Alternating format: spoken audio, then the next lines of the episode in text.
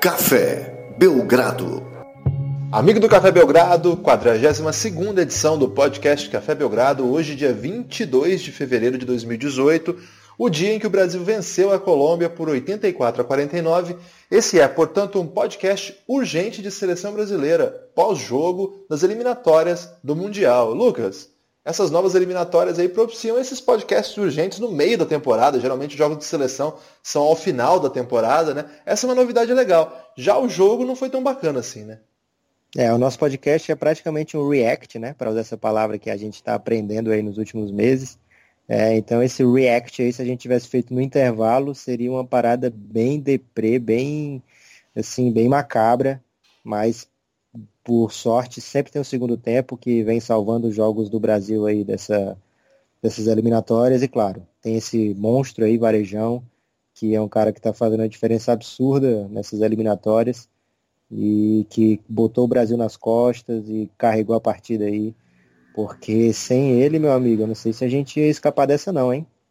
É, eu acho que no final das contas ia, né, Lucas? Porque a Colômbia, assim, eu admiro muito o futebol colombiano a cultura colombiana como um todo, né? a Shakira. A Shakira, sensacional colombiana, talvez a grande colombiana viva aí do nosso tempo. Admiro... Aquela moça do, do, do, do, Modern Family também, colombiana magnífica. A Glória, né, do, do Modern Family, é. colombiana também? Não sabia. É, a Colômbia, sim, tem uma longa tradição de atletas espetaculares, né? Só para lembrar de um que foi ídolo no meu time, o Rincon. Então, assim, eu, eu tenho toda a admiração possível pelo esse grande país que é a Colômbia. Dito isso, no basquete a gente não pode ter jogo difícil contra a Colômbia nunca, né? E aí, tudo bem, o Brasil no segundo tempo venceu 84 a 49 no final do jogo. Foi um massacre, enfim, é o que se esperava de fato, né? Quando a gente marcou de fazer esse podcast, eu até falei pro Lucas, vamos fazer já ali no finalzinho do jogo, porque o Brasil vai estar ganhando tranquilo, né? E a gente vai repercutindo que foi o jogo. Mas de repente no primeiro tempo teve aquele caos, o Brasil chegou a ficar 7, 8 pontos atrás é, aos 5 minutos do segundo quarto, o Brasil chegou a estar tá perdendo por 2 a 0 a contagem parcial do segundo quarto. Foi um nível patético de, de basquete. Assim. Eu confesso para você, você falou aí que no intervalo, se fosse gravado o podcast, eu tava no nível ali inicial do pistola, sabe? eu não tava ainda no neto, no nível neto pão, eu não jogo mais de pistola. Mas eu tava no nível porque assim, eu fico muito irritado com jogos da seleção, porque a gente acompanha assim, o basquete latino-americano, a gente sabe que alguns times é normal você fazer jogo duro. Alguns não.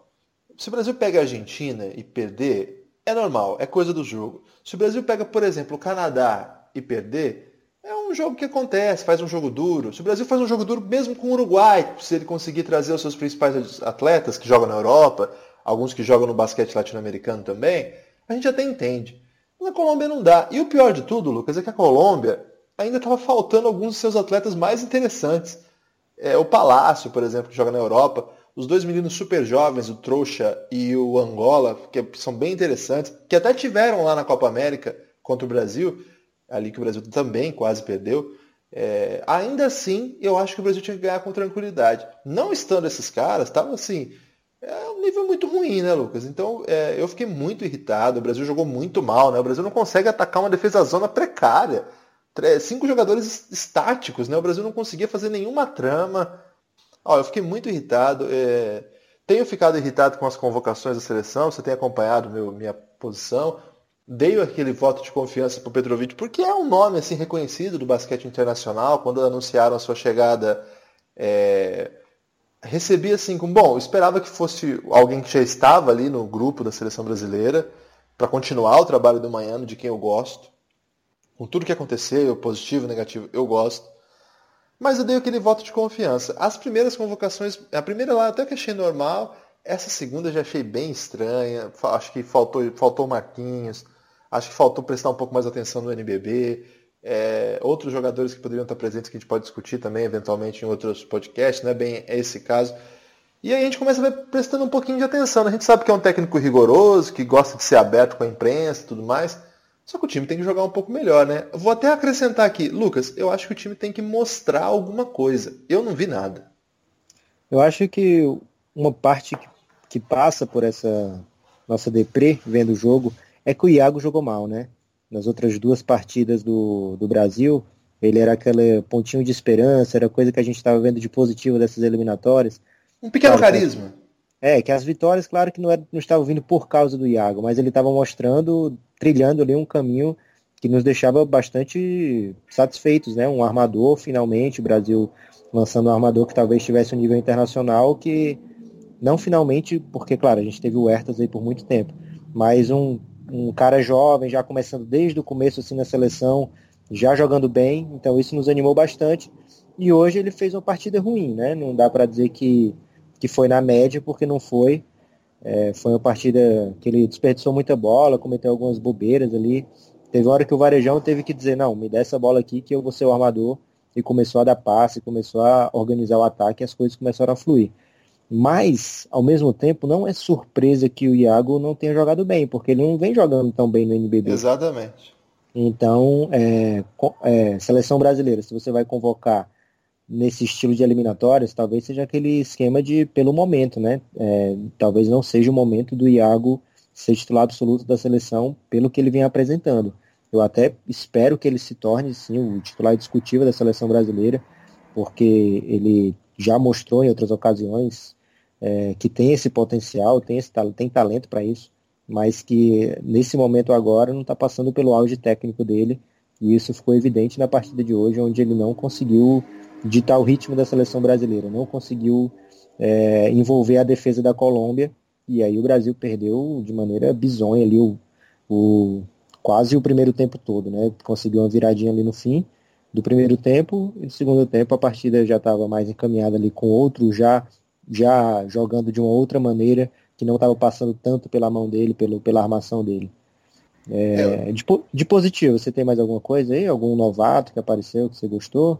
É, daqui a pouco a gente vai falar especificamente da grande estrela brasileira nessas eliminatórias que tem sido o Anderson Varejão. Mas antes de entrar propriamente na atuação do Anderson, eu queria assim destacar, primeiro o Léo Mendel, eu acho que ele teve um jogo a partir do que se pode esperar do Léo Mendel, é, a, bola, a bola dele caiu, ele conseguiu passar um pouco mais. É, é, se você olhar os números, não foi uma atuação assim tão precisa, né? Fez acho que sete pontos, é, cometeu um erro, não foi uma coisa assim que chama atenção. Mas é, no primeiro ele... tempo ele não foi tão bem, mas no segundo tempo ele jogou bem melhor. Isso, e ele jogou, acho que foi o jogador brasileiro que mais atuou, né? Ficou em quadra 29 minutos. Então, assim, eu acho que foi um jogador que fez aquilo que eu, eu espero dele. Eu não espero que o Léo Mendel seja o puxador de pontos na seleção brasileira. O que eventualmente ele até foi em alguns jogos do Bauru e pode vir a ser em alguns jogos esse ano no Franco, como até tem sido, mesmo com o Leandrinho em quadra. Eu não espero isso, eu espero que ele seja um jogador inteligente, sabe? O jogador de alto QI, o jogador que faça o passe na hora certa, que decida na hora certa, que tome a melhor decisão possível. Eu acho que ele tem essa compreensão do jogo, de jogo, acho que ele pode fazer isso. Num jogo como o de hoje, eu acho que ele, ele fez um bom papel. Para mim, assim, de positivo mesmo, eu gostei da atuação do Arthur Pecos. É, de novo, outro, outro que não tem números expressivos, mas eu achei que ele estava leve em quadra. Foi uma convocação, inclusive, contestada por mim. É, acho que tinha outros amadores na fila antes dele, mas é um jogador que vem com uma boa carreira na seleção de base, tem o físico, eu acho que isso é fundamental, e isso eu tenho que elogiar o Petrovic, de fato ele presta atenção nisso ele tem um físico importante para esse tipo de jogo, de imposição. Ele consegue jogar o jogo em alta velocidade, ele consegue passar. É, ele tem um jogo atlético, ainda que ele não seja tão alto, ainda que ele não seja um jogador que domine fisicamente o jogo, ele tem uma dinâmica atlética na partida. Ele consegue jogar em uma alta voltagem. Não sei se fica claro isso, mas quando você é, percebe o, o, jogo. O que ele mexe de perna na defesa é impressionante. Ele realmente isso. ele se entrega ali e joga é atento, não, não comete bobeira na defesa e realmente é um bom defensor aí. Eu achei e, ele uma boa atuação. E no ataque, eu acho que ele tenta fazer coisas em alta voltagem. Às vezes a coisa não dá tão certo, mas ele pelo menos está jogando num nível em que o basquete internacional pede. Então, se ele faz isso, eu já gosto. Então, nesse ponto, eu queria destacar isso. De negativo, bastante coisa, né? Outra atuação ruim do Lucas Dias, né? Não consegue se acertar na seleção. É, o Jonathan, que é um cara que bastante gente queria ver na seleção em alguns tempos, que é um jogador com predileção é, defensiva, mas também nada de novo, né? Cipollini a gente tem que discutir se merece ou não estar tá ali, mas fez uma partida sóbria, né? Sem, sem sobressaltos. Mas assim, fazer estatística num jogo contra a Colômbia, que é ninguém, né? No cenário do basquete a Colômbia não é ninguém. é, não quer dizer nada. Então eu prefiro olhar não o que foi o jogo pelos números, o que, mas o que o jogo pode prometer para o futuro. E aí, assim, eu fico um pouquinho preocupado com o Leandrinho, mas eu já venho preocupado com o Leandrinho pelo NBB que ele vem fazendo. É, acho que o Leandrinho, de novo, o Leandrinho acho que foi o cestinho do Brasil, né? 18 pontos, acho que foi ele. Sim, foi sim.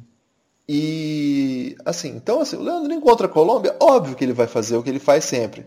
Mas eu fico preocupado. Eu, eu acho que o Leandrinho não vem no seu melhor momento, claro, está se adaptando ainda. É aquele jogador da cesta fácil, então o Brasil precisou destravar um pouco né, o jogo ali no, no ataque para que ele pudesse aparecer.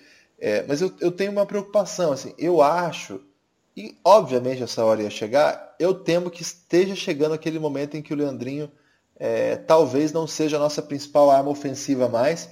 E o mais grave, é, eu temo que ele venha a ser substituído não por um jovem pontuador que tenha capacidade de destravar um ataque.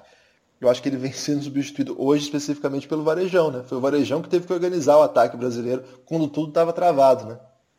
É, eu ia comentar do Leandrinho justamente esse aspecto no ponto positivo, que ele não, não é mais realmente o jogador referência do ofensiva do Brasil, mas que ele pode achar ali um, um papel auxiliar, né, um papel é, secundário no, nesse ataque, sendo essa válvula do contra-ataque, é, dando opção para esse, esse lançamento de quarterback que o Varejão fez algumas vezes.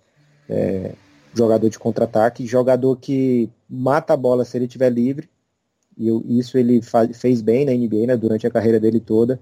E na seleção ele raramente teve essa oportunidade de fazer, né, porque ele sempre era o foco ofensivo do Brasil. E aí eu acho que essa partida de hoje, uma partida eficiente do Leandrinho, deve ser inclusive levada em conta pela equipe de Franca para ser utilizada dessa maneira, não como uma peça, talvez não aquela peça que gere, que inicie todos os ataques, mas que seja sempre uma arma para finalizá-los, né? Mas é, pelo, pelo talento do resto do elenco, vai ter um momento que ele realmente vai ter que ser o, o cara decisivo, e isso vai pesar porque não é onde ele se sobressai, né? ele se sobressai realmente é, nesse papel, como ele fez durante toda a carreira dele da NBA, é, sendo excelente segunda opção, terceira opção naqueles momentos que ele está em quadra, é, e jogando sempre com muita velocidade.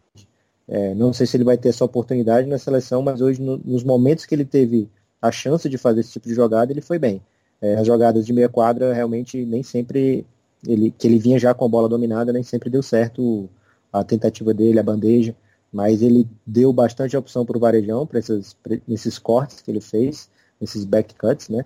Ele recebeu algumas assistências dessa maneira, algumas até que não caíram, mas deu essa opção que é muito importante, a movimentação dele ainda é acima da média.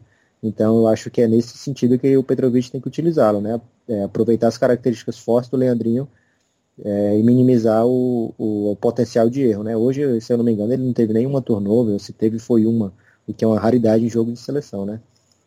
É, o Lucas, agora a partir disso eu faço uma outra pergunta para você, já caminhando para o ponto final assim, do nosso podcast. Esse é um podcast urgente, né? um drops quase de podcast. É, o Varejão, o Varejão teve quase um triple-double, né? ele acabou não voltando para a quadra, jogou só 23 minutos, mas conseguiu fazer 14 pontos, pegar 13 rebotes, dar 8 assistências. E essas 8 assistências, em alguns momentos, teve esse passo de quarterback, aquele passo de oportunidade, né, que você acelera o jogo. Mas em vários outros momentos, foi o Varejão fazendo aquele poste baixo, alimentando os outros jogadores brasileiros, mais ou menos gerando uma função ofensiva onde o Brasil não conseguia atacar. E aí eu te pergunto, veneno ou remédio? Assim, esse é sinal de que o Brasil tem uma ótima peça mas é também o um sinal de que o Brasil depende de uma peça que não é, digamos, o jogador mais dotado ofensivamente do mundo. É, eu acho que é quase um agrotóxico. Ele Eita! É... Porque ele é necessário em alguns foi fundamental hoje. Não dá para negar que, que o Brasil estava sem criatividade nenhuma, sem, sem conseguir virar as bolas, não estava e, e foi nítido. O Varejão foi buscar a bola na, na cabeça do garrafão e fez um passe maravilhoso, se não me engano foi pro Léo ou foi pro Leandrinho, que finalmente destravou aquele segundo quarto tenebroso que o Brasil estava tendo. É, e as assistências dele, essas oito assistências foram belíssimas, né? Teve cada passe maravilhoso. E claro, é um agrotóxico por quê? Porque ele faz também, tem o seu lado positivo, né? Tem o lado que, que deixa o, o alimento lá é, bonito, fica comestível, atrativo, mas ao mesmo tempo é, não fica tão saudável, né? Então, se fosse um, um caso isolado, da gente precisar do, do varejão numa partida específica, beleza. Agora, se for se tornar a nossa jogada é, base, nossa jogada principal, aí vai ter um momento que o adversário vai conseguir bloquear esse tipo de jogada, porque, como você falou, nunca foi a função do varejão, né? Claro que quando ele faz uma jogada dessa de surpresa, é um elemento maravilhoso, que vai criar uma jogada inesperada, um, uma chance que não estava prevista. Mas a partir do momento que se torna aquela jogada é, fundamental do ataque, que vai fazer o, o ataque rodar sempre por ali, é, fica perigoso e não é o caminho que o Brasil deve trilhar, não. Vamos esperar, ver se domingo a gente consegue apresentar um basquete mais sólido já desde o início. É, torcer para o Iago ir bem nessa partida, para nos deixar um pouquinho mais animados com a situação atual da seleção brasileira. É, ô Lucas, é, eu gostei dessa imagem que você pintou aí do agrotóxico. É, eu queria dizer assim, já só para considerações finais já do nosso podcast, que eu acho que o Brasil fez o que tinha que fazer, eu sempre digo isso, né? Quando o time é superior a uma outra equipe é, e enfrenta essa equipe, você tem uma missão, que é vencer e vencer bem. O Brasil fez isso. Esse jogo teve, uma, teve diferentes histórias dentro do próprio jogo. No primeiro quarto, o Brasil foi surrado na sua própria defesa. A defesa do Brasil foi um horror. O segundo quarto, é, e o ataque até que funcionou, foi, foi assim, medíocre, mediano ali. O segundo quarto, o Brasil travou totalmente no sistema ofensivo. E a defesa conseguiu ver que o time da Colômbia era horroroso e que se você cuidasse um pouquinho ali da linha da, da zona próxima ao aro e pudesse limitar o número de chutes livres do time de fora, você conseguiria conter. Não tinha nenhuma ameaça individual que era imparável, não tinha nenhuma grande jogada, nada disso.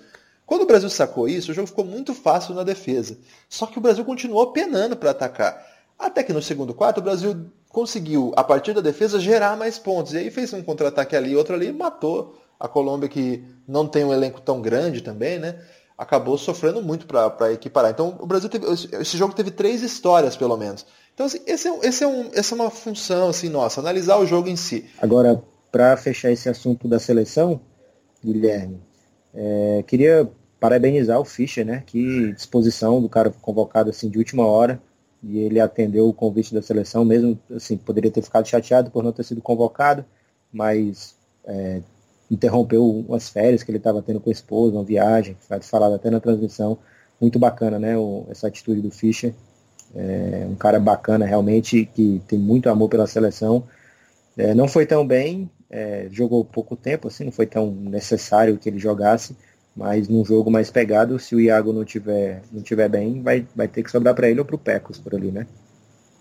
É verdade, é verdade. É. O, o Lucas, é, algum, algum ponto final aí para fechar esse nosso Drops Podcast? Só para o quem vai assistir hoje ainda, quem vai ouvir hoje esse podcast ainda, é, fica de olho na NBA que hoje volta. É, a nossa abstinência finalmente acabou, já está rolando algum jogo ali do Magic, do Knicks, e tem dois jogos que hoje realmente valem a pena você conferir, né? Mesmo se você não estiver ouvindo no dia, depois você veja a história desse jogo, porque devem ter sido bem bacanas. Cleveland Cavaliers recebendo o Washington Wizards e o Los Angeles Clippers, que vem muito bem depois das trocas, visitando o Golden State então a NBA está de volta aí para animar o coração cabeludo do povo que estava com saudade do basquete. Valeu, Lucas. Forte abraço. Até a próxima.